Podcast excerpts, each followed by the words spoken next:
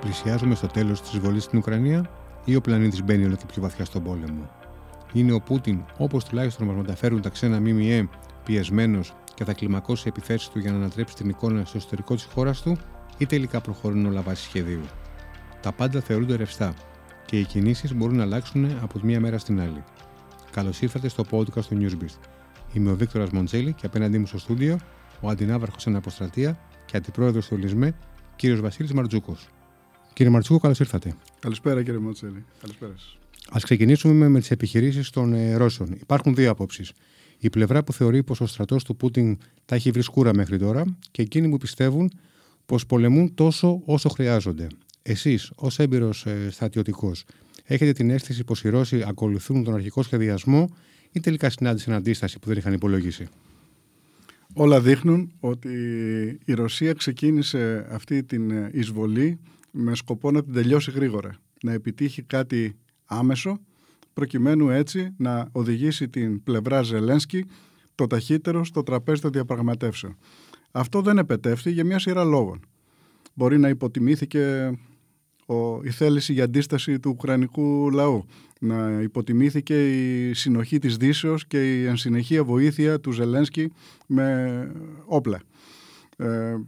Μπορεί ίσως να υπερεκτιμήθηκε η ικανότητα των ρωσικών ενόπλων δυνάμεων, που τελικά στην πράξη άφησε να φανούν κάποιες αδυναμίες, τις οποίες φαίνεται ότι επιβεβαιώνονται καθημερινά όσο με την πάροδο του χρόνου. Συνεπώς, για σύνθετους λόγους, αυτή τη στιγμή είμαστε ενώπιον μιας επικείμενης παρατάσεως του πολέμου μεταξύ των δύο πλευρών. Βλέπετε δηλαδή ότι δεν βρισκόμαστε κοντά στο τέλος. Φαίνεται ότι δεν έχουν επιτευχθεί οι στόχοι τους οποίους έθεσε η Ρωσία, για τους οποίους βεβαίως και εκεί χρειάζεται συζήτηση, γιατί αυτοί οι στόχοι διαφαίνεται ότι δεν ήταν πάντα οι ίδιοι. Δηλαδή ξεκίνησε με ένα είδος απεριόριστων στόχων, όπως για παράδειγμα συνολική διαπραγμάτευση του καθεστώτος ασφαλείας της Ευρώπης. Στη συνέχεια μίκριναν λόγω των επιχειρήσεων και της τροπής τους οι στόχοι και περιορίστηκαν μόνο στις αυτονομημένες και ανεξαρτητοποιημένες επαρχίες Ντονέτσκ και Λουγκάνσκ ή και επισημοποίηση πλέον της κατοχής της Κριμαίας ή και το νότιο παραλιακό διάδρομο Αζωφικής Μαύρης Θάλασσας και μόνο αυτά. Ενώ οι στόχοι ήταν μεγαλύτεροι. Μην ξεχνάτε ότι είπε ότι η Ρωσία δεν θα επιτρέψει σε Φινλανδία και Σουηδία να μπουν στο ΝΑΤΟ, κάτι που επίκειται ή τουλάχιστον είναι πολύ κοντά. Άρα λοιπόν δεν έχουν επιτευχθεί οι πολιτικοί στόχοι της Ρωσίας, πρώτον. Δεύτερον, ο πρόεδρος Πούτιν δεν έχει να επιδείξει στο εσωτερικό του μια καθοριστική νίκη, η οποία να δικαιολογεί τόσο τις δαπάνες που στις οποίες έχει αποβίως τώρα η Ρωσία, όσο και τις απώλειες έμψυχου δυναμικού που ανάγονται σε χιλιάδες, ή ακόμα και τα μέτρα τα οποία μαστίζουν ήδη το ρωσικό πληθυσμό που έχει επιβάλει με τις κυρώσεις η Δύση. Συνεπώς για όλα αυτά χρειάζεται μια καθοριστική νίκη, όπως για παράδειγμα θα ήταν η περικύκλωση των ουκρανικών δυνάμεων στο ανατολικό κομμάτι της Ουκρανίας και η παράδοσή τους, άρα, ή η εξόντωσή τους. Άρα πιστεύετε ότι δεν αναζητούν μόνο μία πολιτική νίκη, επιζητούν και μία στρατιωτική? Για το γόητρο. Η στρατιωτική νίκη εκπληρώνει και τους πολιτικούς σκοπούς. Ξέρετε ότι είναι αλληλένδετα αυτά. Δηλαδή η πορεία των επιχειρήσεων των στρατιωτικών είναι αυτή η οποία θα καθορίσει τους όρους της διαπραγματεύσεως και τους όρους με τους οποίους θα καθίσουν οι δύο πλευρές στο τραπέζι. Αν έχουμε μία καθοριστική νίκη ρωσική, πλέον ο Ζελένσκι θα είναι έτοιμος να υπογράψει ακόμα και παράδοση εθνικών εδαφών, κάτι για το οποίο εκτιμώ δεν είναι τώρα έτοιμος να παραδώσει έστω και τις επαρχίες της Ανατολής της Ουκρανίας. Αυτά πάνε μαζί. Απ' την άλλη η Δύση φαίνεται ότι με την διαρκή τροφοδοσία με όπλα της Ουκρανίας θα επιδιώξει μια διαιώνιση της φθοράς και σε στρατιωτικό και σε πολιτικό επίπεδο της Ρωσίας και σε επίπεδο γοήτρου του Προέδρου της, έτσι ώστε τελικά η όποια διαπραγμάτευση και τελική συμφωνία επέλθει για το καθεστώς ασφαλείας στην Ευρώπη να είναι ευνοϊκή για τη Δύση. Διότι δεν έχει ακόμα διασαφινιστεί ποια είναι η αντίληψη της Ρωσίας ως προς το καθεστώς ασφαλείας της στην Ευρώπη. Είπε δηλαδή ότι εγώ δεν θέλω να το οικούς στα σύνορά μου. Μέχρι εκεί καλά. Αυτό όμως τι σημαίνει? Αυτό σημαίνει ότι πρέπει οι βαλτικές χώρες να πάψουν να βγουν από το ΝΑΤΟ, και η Βουλγαρία και η Ρουμανία, και να μην μπει ποτέ η Φιλανδία και η Σουηδία. Μπορεί να το κάνει αυτό η Δύση, εκτιμώ πως όχι. Ένα είναι αυτό. Δεύτερον, πού φτάνει αυτή η αντίληψη περί ασφαλείας της Ρωσίας? Θέλει να ξανακάνουν δορυφόρα κράτη όπως με το σύμφωνο της Βαρσοβίας? Θέλουν να πάνε πιο δυτικά, να χωριστεί η Ευρώπη πάλι στα δύο με ένα σιδηρού παραπέτασμα, όπου η δυτική θα είναι η, ας πούμε εντός παρενθέσεως, η ελεύθερη Ευρώπη, και η ανατολική θα είναι αυτή η οποία θα ελέγχεται και θα είναι δορυφόρος περιοχή της Ρωσίας. Δεν νομίζω ότι είναι η Ευρώπη. Δεν ήταν το όραμα για την Ευρώπη αυτό. Άρα για όλους αυτούς τους λόγους θεωρώ ότι είμαστε ενώπιον μιας παρατάσεως του πολέμου, με ό,τι επιπτώσεις και ρίσκα αυτό συνεπάγεται, διότι κανείς δεν μπορεί να βγάλει από το μυαλό του αυτό το οποίο επικαλείται έντεχνα μέσω προπαγάνδας η Ρωσία, βάζει δηλαδή δημοσιογράφους να το λένε, ότι είμαστε έτοιμοι να χρησιμοποιήσουμε και πυρηνικά, αν χρειαστεί ή αν απειλείται η επιβίωση της Ρωσίας. Πιστεύετε ότι αυτό το σενάριο είναι ορατό, ή απλά το θέτει στο τραπέζι για να φοβήσει, να απειλήσει? Με όσα μπορώ να πιθανολογήσω, θεωρώ ότι ένας πυρηνικός πόλεμος είναι πολύ μακριά. Ειδικά η χρήση πυρηνικών κεφαλών μέσω διπυρωτικών πυράβλων είναι ακόμα στη σφαίρα του απίθανο, αλλά δεν θα μπορούσε να αποκλείσει κανείς μια επίδειξη ισχύως με ένα τακτικό πυρηνικό με χρήση πρώτα, για παράδειγμα, στη θάλασσα, που είναι το πιο ανώδυνο, μες στη Μαύρη Θάλασσα. Δεύτερο, σε μια πιο έρημη περιοχή της Ουκρανίας που θα έχει τα λιγότερα δυνατά θύματα και όχι σε αστικό κέντρο. Μια τέτοια επίδειξη ισχύως, εάν στριμωχτεί η Ρωσία πολύ και δει ότι χάνεται είτε το καθεστώς εξουσίας, είτε η οικονομία της, είτε οτιδήποτε, δεν θα μπορούσε να αποκλειστεί. Άρα λοιπόν και η Δύση πρέπει ακριβώς να εκτιμά ανα πάσα στιγμή τη δυναμική, τις επιπτώσεις όλων αυτών των ενεργειών εκατέρωθεν. Και σε όλα αυτά βεβαίως η μόνη χαμένη είναι η Ευρώπη, ο οποίος ως ουραγός παρακολουθεί ένα πόλεμο να γίνεται όχι στην αυλή της, στο σπίτι της, και συνομιλητές να είναι οι Αμερικανοί με τους Ρώσους. Αυτό για άλλη μια φορά επιβεβαιώνει ότι η Ευρώπη είναι κατώτερη των περιστάσεων τις τελευταίες δεκαετίες. Έχει πέσει έξω, δεν έχει όραμα, δεν έχει προοπτική, και αυτό αποδεικνύεται και στο κομμάτι της ενέργειας, που πίστευε ότι μπορεί να εξαρτάται σχεδόν ολοκληρωτικά από τους ρωσικούς υδρογονάνθρακες χωρίς τίμημα, και να που έφτασε η στιγμή που αυτή η εξάρτηση έχει τίμημα, και τώρα πασχίζει. Και όχι μόνο αυτό, αλλά ουτοπικά θεώρησε ότι αφού είμαστε εξαρτημένοι από την Ρωσία μπορούμε να πάμε κατευθείαν στην πράσινη μετάβαση, και η πράσινη μετάβαση βεβαίως είναι μακριά ακόμα και έχει κι άλλες απαιτήσεις η πράσινη μετάβαση. Αυτή τη στιγμή λοιπόν η Ευρώπη στην ενέργεια τρέχει και δεν φτάνει για να βολευτεί και να απεξαρτηθεί το ταχύτερο δυνατόν από τη Ρωσία. Το ίδιο έδειξε η έλλειψη οράματος η ευρωπαϊκή και στο κομμάτι μετανάστευση. Εδώ δηλαδή φαίνεται ότι στα επόμενα χρόνια θα έχουμε ανεργία αυξημένη στην Ευρώπη λόγω ακριβώς της μεταβάσεως στην πράσινη μετάβαση. Και παράλληλα εισάγουμε και χιλιάδες μετανάστες ανειδίκευτους ως επιτοπλίστων από άλλες περιοχές όπως η Ασία και η Αφρική. Το ΝΑΤΟ ήταν εγκεφαλικά νεκρό, όπως είπε ο Μακρόν. Τι σημαίνει αυτό? Γιατί ΝΑΤΟ, να το πούμε με το όνομά τους, είναι οι Ευρωπαίοι, τα ευρωπαϊκά κράτη, και η Αμερική και ο Καναδάς. Τα ευρωπαϊκά κράτη δεν είχαν επενδύσει τις τελευταίες δεκαετίες καθόλου σχεδόν στις ένοπλες δυνάμεις. Με αποτέλεσμα αυτή τη στιγμή η Ευρώπη να μην μπορεί να προασπίσει όχι τον εαυτό της, ούτε στοιχειώδη συμφέροντά της εκτός συνόρων. Υπάρχει άποψη ότι η κίνηση της Ρωσίας με την εισβολή στην Ουκρανία ξύπνησε το ΝΑΤΟ και ξύπνησε και την Ευρώπη και την Ένωση κατά του εχθρού, που έβλεπε ότι η Ρωσία είναι εχθρός της. Την εστερνίζεστε εσείς? Ναι, φαίνεται καθαρά αυτό ότι πλέον. Με επικεφαλής βέβαια τη Γερμανία, η οποία άλλαξε άρδιν πολιτική και σε πολιτικό επίπεδο. Για τα 100 δισεκατομμύρια εξοπλισμού. Τα 100 δισεκατομμύρια και όχι μόνο, και το 2% του ΑΕΠ ετησίως, που είναι πάνω από 70 δις το χρόνο. Αυτό είναι πρωτόγνωρα ποσά για τη Γερμανία, η οποία βεβαίως άλλαξε και πολιτική. Ήταν ο πλέον κοντινός Ευρωπαίος στη Ρωσία, η Ostpolitik, άλλωστε έχει ρίζες βαθιές. Λοιπόν, και χάνει αυτή τη στιγμή η Ρωσία αυτή τη στήριξη που είχε έμεσα πάντα από τη Γερμανία.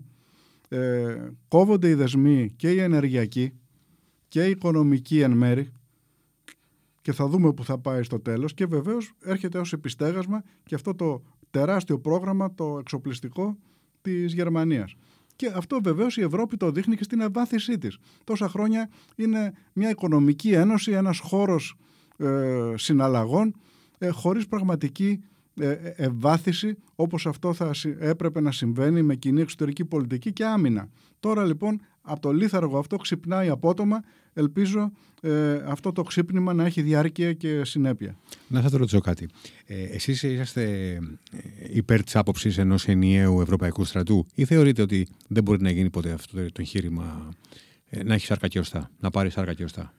Το πρόβλημα με τον ενιαίο ευρωπαϊκό στρατό που θα θέλαμε να έχουμε, γιατί ως Ελλάδα, διότι το ΝΑΤΟ έχει καλός ή κακός μέσα και την Τουρκία. Οι αποφάσεις στο ΝΑΤΟ λαμβάνονται, όπως γνωρίζετε, ομόφωνα. Αυτό τι σημαίνει? Ότι ποτέ το ΝΑΤΟ δεν θα μπορούσε πραγματικά να διασφαλίσει ζωτικά συμφέροντα της Ελλάδος, όσο υπάρχει και η Τουρκία που συναποφασίζει εκεί μέσα. Αντιθέτως, και το αντίθετο όμως μπορεί να συμβεί. Και το αντίθετο. Να μην περάσει κάτι η Τουρκία αφού αποφασίζει και η Ελλάδα. Αλλά δεδομένου ότι η Τουρκία είναι η επιτιθέμενη, σωστά, και η επεκτατική, μας ενδιαφέρει κυρίως το πρώτο. Σωστά.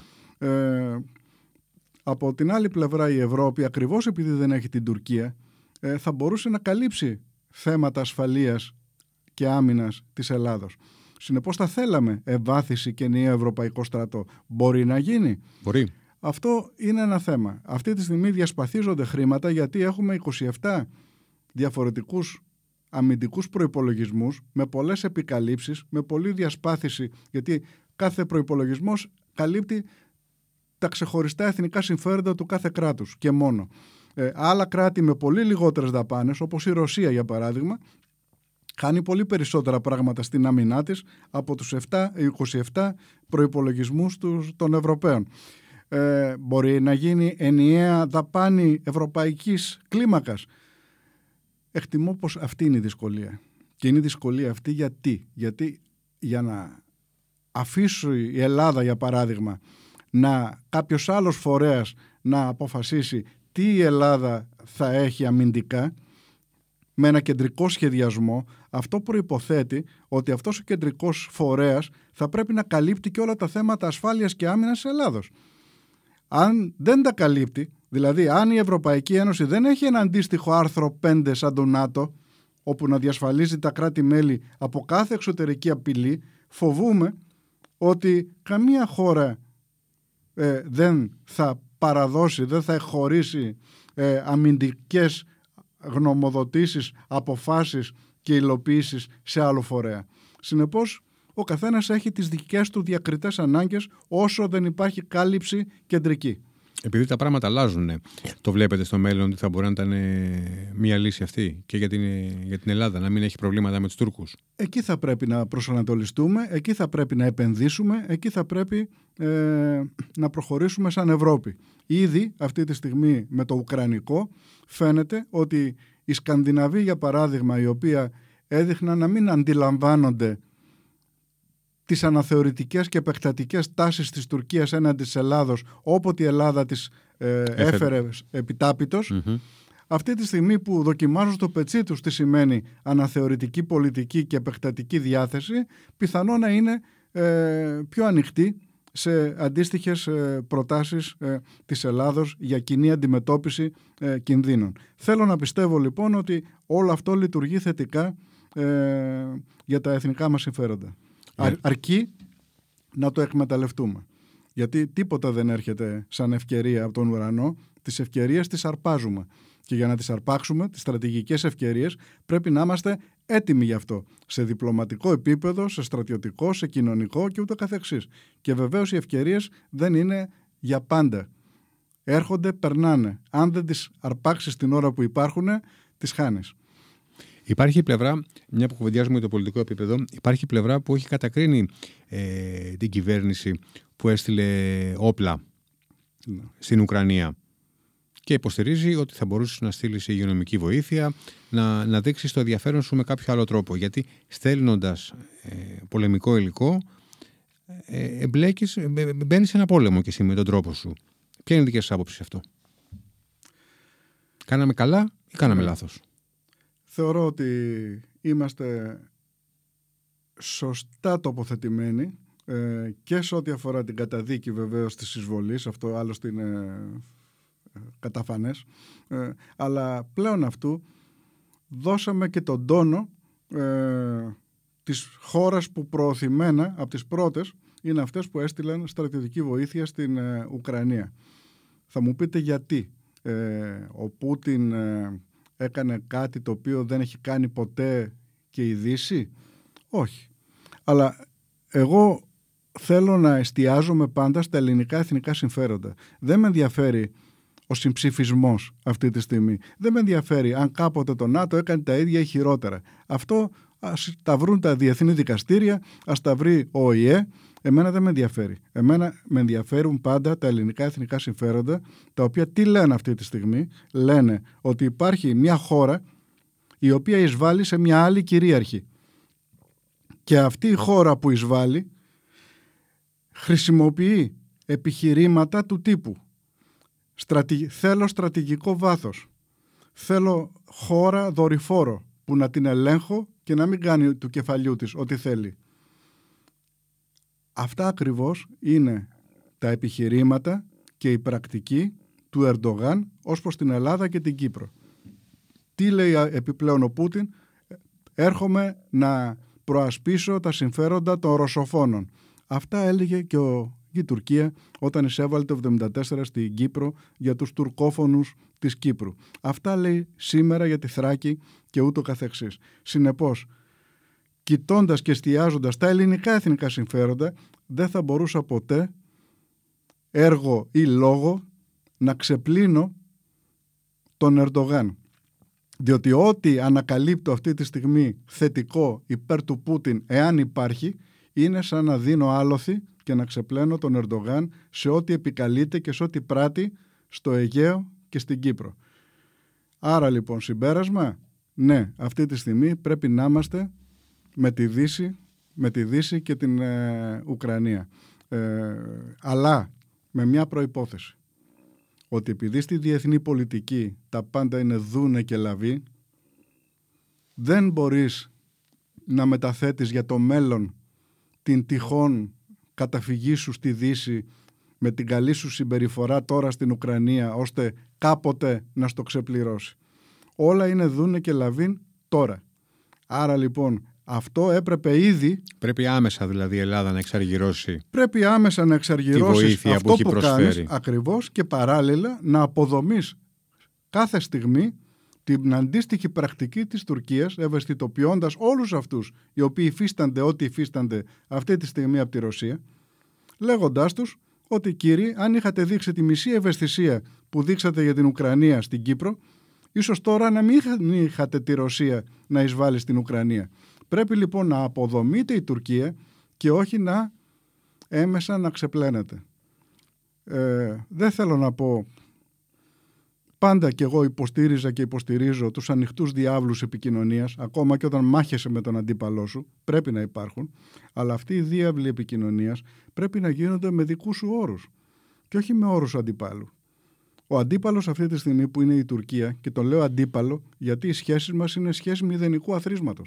Όσο επιμένει στη γαλάζια πατρίδα, στις γκρίζες ζώνες, στα δύο κυρίαρχα κράτη στην Κύπρο κλπ., είναι σχέσεις μηδενικού αθροίσματος. Δεν υπάρχει λύση win-win, μην γελιόμαστε. Είναι δηλαδή η ζημιά του ενός είναι κέρδος του άλλου. Όταν λοιπόν έχεις να κάνεις με τέτοια κατάσταση, οι όροι συναντήσεως, ραντεβού υψηλού επίπεδου κλπ. Πρέπει να είναι βάση διεθνούς δικαίου, με συγκεκριμένη ατζέντα, κοινά αποδεκτή και από τις δύο πλευρές. Όταν λοιπόν δεν υπάρχουν ατζέντες, όταν γίνονται συναντήσεις για να γίνονται, δεν πέφτουν οι τόνοι. Δεν πέφτουν οι τόνοι. Ανθαρρύνεται, για να μην πω δίνεται και άλοθη στην άλλη πλευρά. Οι τόνοι πέφτουν με έναν τρόπο. Όσο πιο γρήγορα αγοράζουμε αεροπλάνα, φρεγάτες, έξυπνα πυρομαχικά, συστοιχίες. Μόνο έτσι πέφτουν οι τόνοι σε αυτού του είδους τις σχέσεις. Σε παλιότερη τοποθέτησή σας έχετε πει ότι ο πολιτικός βίος του Ερντογάν είναι παράλληλος με το Πούτιν. Εκτιμάτε ότι οι Τούρκοι με την πρώτη ευκαιρία θα δημιουργήσουν κάποιο θερμό επεισόδιο με την Ελλάδα? Θεωρώ ότι μπαίνουμε σε μια λεπτή περίοδο χρονική όπου όλα είναι πιθανά. Δεν δίνω τόσο μεγάλη πιθανότητα βεβαίως άμεση, αλλά δεν αποκλείεται σε μια περίοδο που η Τουρκία αισθάνεται ισχυρή λόγω του αναβαθμισμένου ρόλου της στον πόλεμο με την Ουκρανία, όπως διαπιστώνουμε. Λόγω του ότι δημοσκοπικά δεν πάει καλά ο Ερντογάν στο εσωτερικό του. Λόγω επίσης του γεγονότος ότι θέλει να υπενθυμίζει διαρκώς και στη Δύση και σε εμάς ότι τίποτα δεν γίνεται στο Αιγαίο και στην Ανατολική Μεσόγειο χωρίς τη δική της συνένεση. Ή ακόμα χειρότερα, αν θεωρεί ότι η Ελλάδα αυτή τη στιγμή είναι αδύναμη, γιατί αν εξαιρέσουμε τα 6 Ραφάλ, πρακτικά δεν έχουμε πάρει τίποτα άλλο. Και κατά συνέπεια θεωρεί ότι πριν έρθουν τα άλλα, τα υπόλοιπα του εξοπλιστικού προγράμματος και πριν ενδυναμωθεί στρατιωτικά κι άλλο η Ελλάδα, είναι η χρυσή ευκαιρία λόγω και της επετείου των 100 ετών του χρόνου από τις ιδρύσεις του νεότερου τουρκικού κράτους να κάνουμε κάτι τέτοιο ώστε να είναι αρκούντος προκλητικό, ώστε να εξαναγκαστεί η Ελλάδα να απαντήσει και τότε να νομιμοποιηθούμε εμείς να προβούμε σε κάποια τετελεσμένα. Θα μου πείτε, είμαι κινδυνολόγος? Όχι. Πρέπει όμως και αυτή την περίπτωση να τη λάβουμε σοβαρά υπόψη και να είμαστε έτοιμοι για το επόμενο βήμα, όποτε και αν αυτό υπάρξει. Αλήθεια είναι ότι η Τουρκία αυτή τη στιγμή φαίνεται να έχει κερδίσει στη διπλωματία τους 2 μήνες του πολέμου. Βέβαια αυτό έχει γίνει επειδή έχει καταφέρει ακόμα να μην επιλέξει στρατόπεδο. Το παίζει σε 2 ταμπλό. Κατά τη γνώμη σας, άμα της τεθεί το δίλημμα να επιλέξει, τι θα κάνει? Ναι. Εδώ λοιπόν έχω την άποψη ότι έρχεται και ένα στίχημα της εξωτερικής μας πολιτικής να αποδείξει στη Δύση, εάν δεν το έχει ήδη καταλάβει, να μην τρέφεται με αυταπάτες η Δύση, ότι υπάρχει περίπτωση η Τουρκία, οποιοδήποτε καθεστώς, όχι μόνο του Ερντογάν, αλλά και από οποιαδήποτε κεμαλική διάδοχη κατάσταση, θα επανέλθει στη Δύση με τους όρους με τους οποίους έως τώρα την είχαμε. Δηλαδή, καλό παιδί δυτικό στο μαντρί της Δύσεως που κάνει ό,τι του πει η Δύση. Αυτό δεν πρόκειται να συμβεί πλέον. Η Τουρκία έχει αυτονομηθεί διαπαντός και φιλοδοξεί στην καλύτερη περίπτωση να αποτελέσει 3ο πόλο μεταξύ Ανατολής και Δύσεως, ενσωματώνοντας όλα τα κράτη με τουρκογενείς ή τουρκόφωνους πληθυσμούς Κεντρικής Ασίας και Μέσης Ανατολής, ή να αποτελέσει πόλο της Ευρασίας. Δηλαδή Πακιστάν, Ρωσία, Κίνα κλπ. Η Δύση το ξέρει αυτό, κάνει στραβά μάτια και προσπαθεί να την κρατήσει όσο μπορεί για προφανείς λόγους, λόγω θέσεως, τα στενά. Η γειτνίαση με Κεντρική Ασία και Μέση Ανατολή δεν είναι τίποτα κουτόφραγκοι. Τα βλέπουν την τάση αυτονομήσεως της Τουρκίας και προσπαθούν όσο μπορούν. Αλλά και πάλι αυτό είναι το βάρος της Ελλάδος, να βγει μπροστά και να δείξει ότι δεν έχουν να κάνουν με την Τουρκία του χθες. Έχουν μια Τουρκία η οποία έχει περιφερειακές φιλοδοξίες. Και δεν θα ήθελε νομίζω οποιαδήποτε μορφή δυτική, δηλαδή Ευρώπη, Αμερική κλπ, να δει, για παράδειγμα, μια επισφαλής Τουρκία για τα δυτικά συμφέροντα να ελέγχει, για παράδειγμα, την Κύπρο, να ελέγχει το Αιγαίο. Αυτό δεν θα το ήθελε ούτε το Ισραήλ, ούτε η Αίγυπτος. Άρα λοιπόν, αν θέλουν πραγματικά σταθερότητα στην Ανατολική Μεσόγειο, πρέπει η Δύση να μην επενδύει πάνω στην Τουρκία, να επενδύσει διαφορετικά. Μέχρι σήμερα, για να επανέλθουμε λίγο στον πόλεμο, ποιο πιστεύετε είναι το μεγαλύτερο λάθος που έχει κάνει η Ρωσία και ποιο λάθος που έχει κάνει η Δύση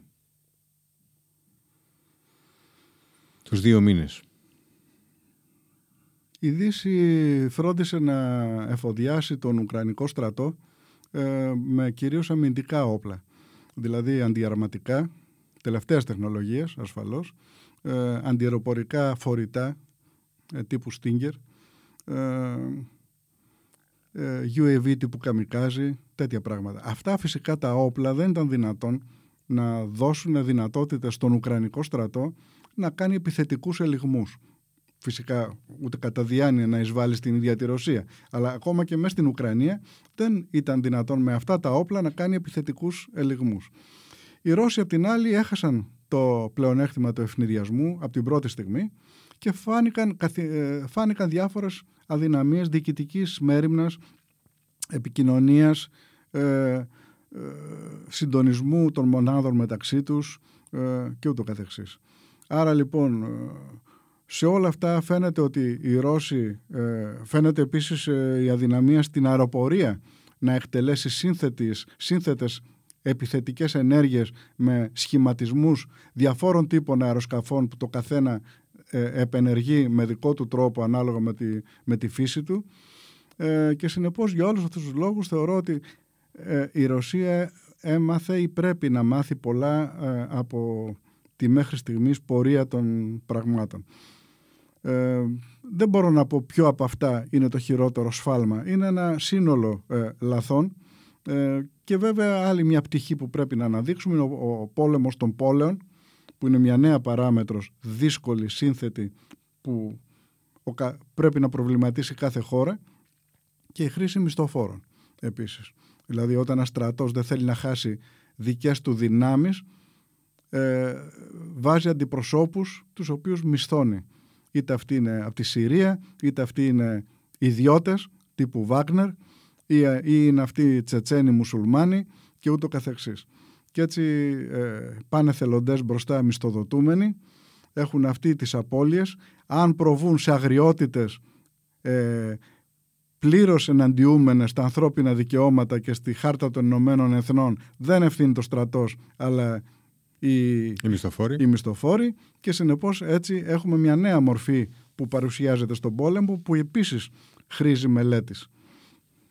Πέραν του πραγματικού πολέμου που γίνεται στην Ουκρανία, υπάρχει και ο πόλεμος προπαγάνδας, που δεν έχει αφήσει να επηρεάσει τον πλανήτη. Η ελληνική κοινή γνώμη πιστεύετε ότι έχει επηρεαστεί? Ναι, έχει επηρεαστεί σίγουρα. Πιστεύω ότι υπάρχει ένα όχι ευκαταφρόνητο ποσοστό συμπολιτών μας οι οποίοι βλέπουν ευνοϊκά το Πούτιν και όχι τη Δύση. Θεωρώ όμως ότι, άλλωστε το αναφέραμε και πριν, γιατί εμείς θα έπρεπε να επιμένουμε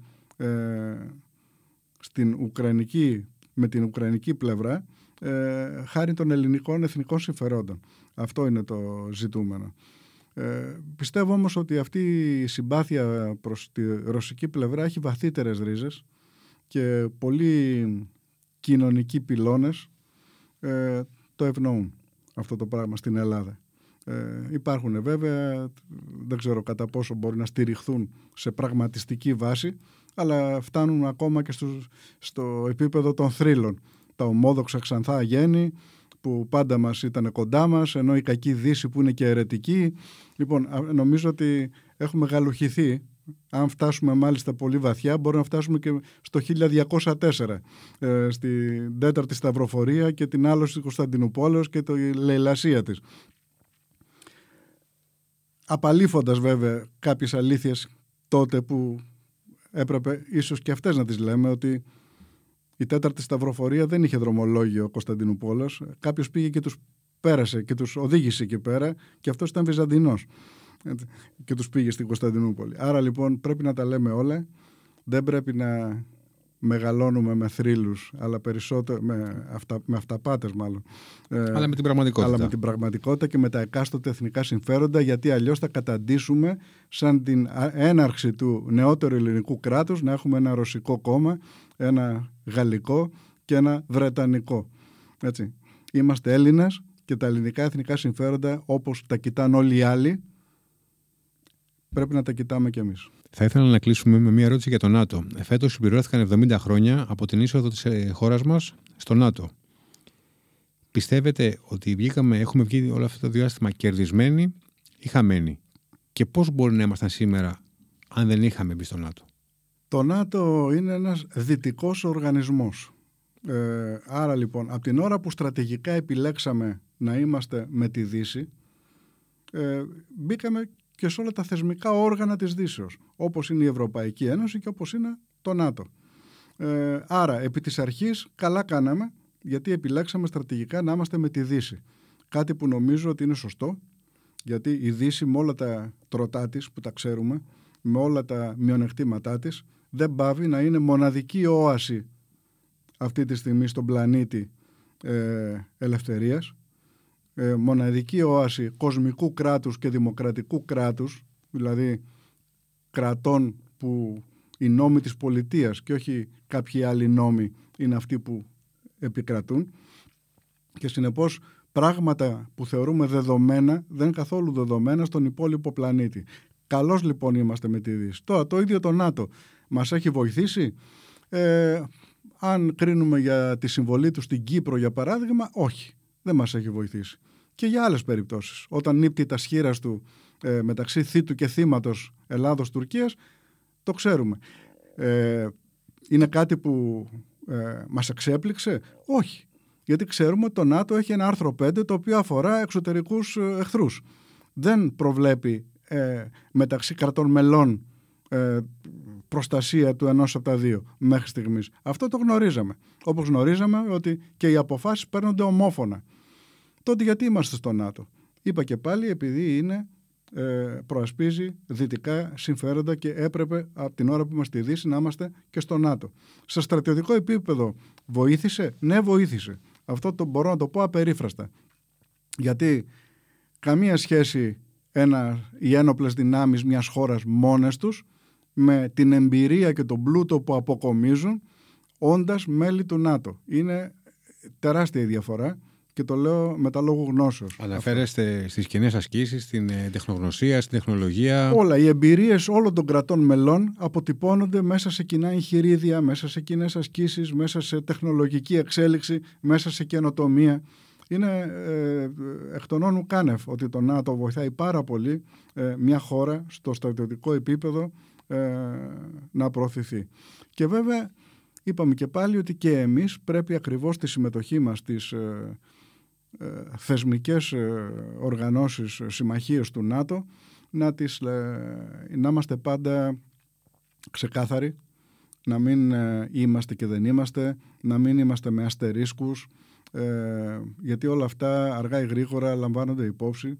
Έχουν πει παλαιότεροι και καλύτεροι από εμένα ότι η θέση μιας χώρας σε μια συμμαχία εξαρτάται από το ειδικό βάρος βέβαια της χώρας αυτής μέσα στη συμμαχία, αλλά και από το βαθμό συμμετοχής της.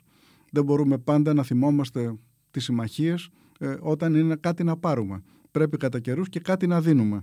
Άρα λοιπόν όλα αυτά πρέπει να συνυπάρχουν αν θέλουμε σε βάθος χρόνου να έχουμε σταθερότητα στρατηγική. Και βεβαίως φεύγοντας από το ΝΑΤΟ και πηγαίνοντας στα εθνικά θέματα, θα ήθελα να πω ότι με τα προβλήματα τα οικονομικά που υπάρχουν αυτή τη στιγμή στο ρεύμα, στην ενέργεια και τα κοινωνικά μέτρα που λαμβάνονται ορθώς από την κυβέρνηση, ευελπιστώ ότι δεν θα πάνε πίσω την υλοποίηση των εξοπλιστικών προγραμμάτων. Διότι περιμέναμε μέχρι πρότινος να ληφθούν αποφάσεις, για παράδειγμα, για τις κορβέτες και δεν έχει υπάρξει ως τώρα απόφαση. Ελπίζω τα μέτρα τα κοινωνικά να μην επηρεάσουν επουδενή το άλλο. Εξοπλιστικά. Τα εξοπλιστικά, γιατί είναι μείζωνος σημασίας για το μέλλον μας. Αυτή τη στιγμή ξέρουμε ότι έχουμε μια απειλή και αυτή η απειλή είναι και για την Ελλάδα και για την Κύπρο. Συνεπώς έχουμε ως ελληνισμός έχουμε την υποχρέωση να προασπίσουμε και την Κύπρο ούτως ή άλλως. Δηλαδή δεν τους κάνουμε χάρη στους Κυπρίους. Πέραν του ότι έχουμε ηθική υποχρέωση ως Έλληνες, έχουμε νομική υποχρέωση ως εγγυήτρια δύναμης, έχουμε όμως και εθνικό συμφέρον να προασπίζουμε την Κύπρο. Σκεφτείτε ότι αν έχουμε ακόμα πλεονέκτημα στο Αιγαίο, στρατιωτικό πλεονέκτημα σε κάποια στιγμή και θέλουμε να κλιμακώσουμε γιατί μας ευνοεί η στιγμή, δεν θα το κάνουμε αν πιστεύουμε ότι αύριο η Κύπρος θα βρεθεί προάδει εξόδου. Συνεπώς η Κύπρος είναι εκ των όνου κάνευ, πρέπει να προασπίζεται χάρη και του Αιγαίου, χάρη και του Ιωνίου, χάρη και της Κρήτης. Άρα λοιπόν, για όλους αυτούς τους λόγους χρειαζόμαστε το εξοπλιστικό πρόγραμμα, το οποίο ελπίζω να είναι απόρρια εθνικής στρατηγικής και όχι ανακλαστική κίνηση η οποία προήλθε από πρωτοβουλία της Τουρκίας. Ναύαρχε, ευχαριστούμε πολύ. Σας παρακολουθούμε και στη δράση σας στο ΕΛΙΣΜΕ και θα είμαστε εδώ να τα ξαναπούμε στο κοντινό μέλλον. Χάρηκα πολύ. Να είστε καλά.